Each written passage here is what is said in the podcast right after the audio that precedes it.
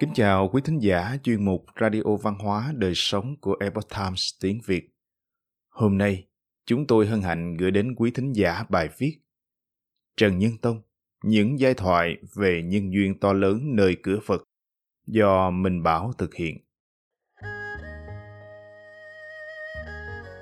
Tất cả Pháp chẳng sanh, tất cả Pháp chẳng diệt.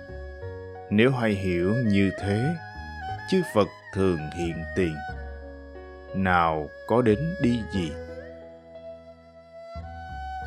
Khởi đầu từ triều vua đinh lê, nước ta đã thành một nhà nước quân chủ độc đáo nho phật cùng trị quốc, đem đến một nền chính trị tuyệt vời xuyên suốt hai triều lý trần. Trần nhân tông, một vị hoàng đế thiền sư đắc đạo, là tinh hoa sáng chói của nền chính trị ấy cuộc đời ông là một truyền kỳ và là một tấm gương sáng cho tất cả những nhà lãnh đạo có tâm và có tầm. Sinh ra trong một thế kỷ đầy biến động với sự trỗi dậy của nhà Nguyên Mông và sự suy tàn của nhà Tống, vận mệnh Đại Việt trước nguy cơ như chỉ mành treo chuông. ấy vậy mà vị thái tử nhà Trần hiền lành nho nhã kia, người mà từ nhỏ chỉ nhất mực đòi đi tu, lại có thể bình thản lãnh đạo quốc gia đập tan hai cuộc xâm lược khổng lồ từ phương Bắc, đưa đất nước bình an vượt qua dông bão và thành trì trở lại. Đến cuối đời lại phức bỏ ngai vàng, toàn tâm toàn ý tu hành để cứu đời độ nhân và lập ra thiền phái Trúc Lâm Yên Tử. Người mà có thể vừa là vua, vừa là thi nhân, thiền sư đắc đạo chỉ có thể là Phật Hoàng Nhân Tông mà thôi.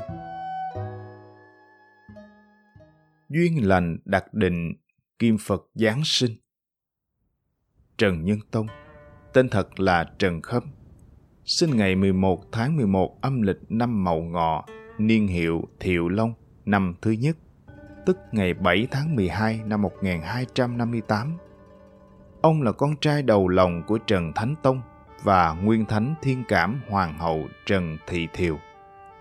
Thời nhà Trần kế tục truyền thống sùng Phật tôn nho của nhà Lý và nâng cao hơn một bậc khi tất cả các vua đầu đời Trần đều tu hành tinh tấn. Nhân duyên và phúc lành to lớn trải nhiều đời đã đem đến cho nước Nam một vị thánh nhân đắc đạo, khai mở cả một thiền phái lớn.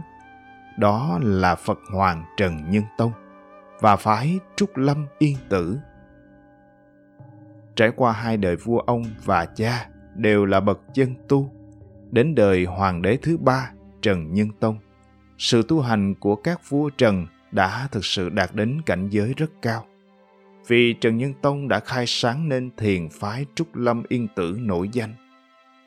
Vua lên ngôi ngày 12 tháng 2 năm Mậu Dần, tức năm 1278. Đổi niên hiệu Thiệu Bảo.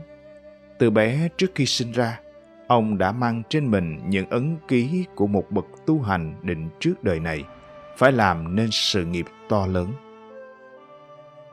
Trước kia Hoàng Thái Hậu Nguyên Thánh từng mộng thấy thần nhân trao cho hai thanh kiếm, bảo Thượng đế có sắc, cho người tự chọn lấy. Thái Hậu bất chợt bật cười, bỗng được cây kiếm ngắn, do đó có thai. Gặp tháng dưỡng thai, bà chẳng chọn lựa món gì kỳ thai. Nhà bếp dâng lên món chi, bà cứ ăn, mà thai vẫn không sao. Bà biết là có sức thần trợ giúp. Đến khi Ngài sinh ra, sắc như vàng rồng, Thánh Tông đặt tên là Kim Phật. Bên vai phải của Ngài có một nốt ruồi đen như hạt đầu to. Những người xem biết nói Ngày sau ắt hay gánh vác việc lớn trích trong thánh đăng ngữ lục.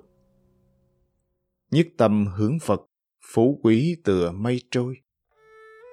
Do thiên mệnh đặt định Ngài sẽ là người chân tu có quả vị, nên dù sống trong cung vàng điện ngọc và là thái tử kế thừa ngôi báu, tâm của Ngài vẫn chỉ một mực hướng về tu hành. Cố từ chối ngôi thái tử, gắn nhường cho em. Năm 16 tuổi được lập làm hoàng thái tử, Ngài cố từ chối mấy lần, xin cho em mình thay thế đều không được vua cha chấp nhận.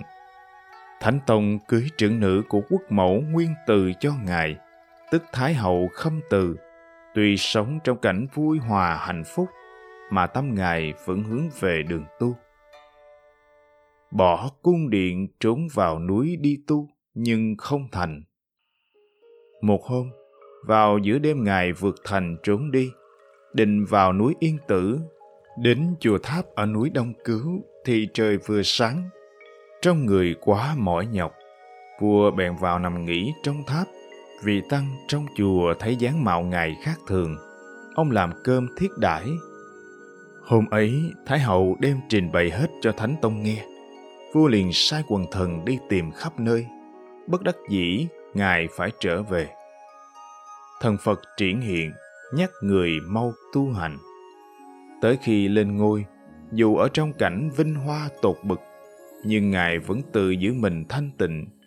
Có lần Ngài ngủ trưa trong chùa Tư Phúc ở Đại Nội, chợt mộng thấy từ nơi rốn mọc lên hoa sen vàng, lớn như bánh xe.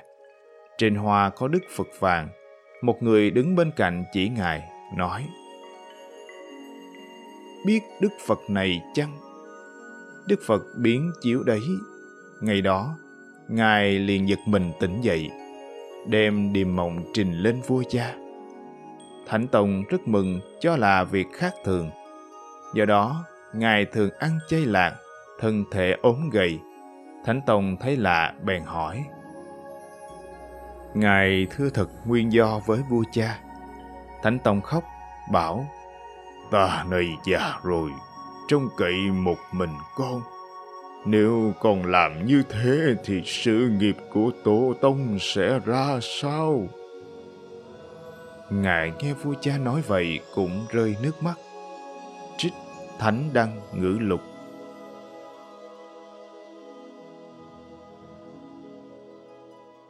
Quý thính giả thân mến, chuyên mục Radio Văn hóa Đời Sống của Epoch Times tiếng Việt đến đây là hết. Để đọc các bài viết khác của chúng tôi, quý vị có thể truy cập vào trang web e itviet.com. Cảm ơn quý vị đã lắng nghe, quan tâm và đăng ký kênh. Chào tạm biệt và hẹn gặp lại quý vị trong chương trình lần sau. Kính chúc mọi điều bình an và tốt lành đến quý vị cùng người thân.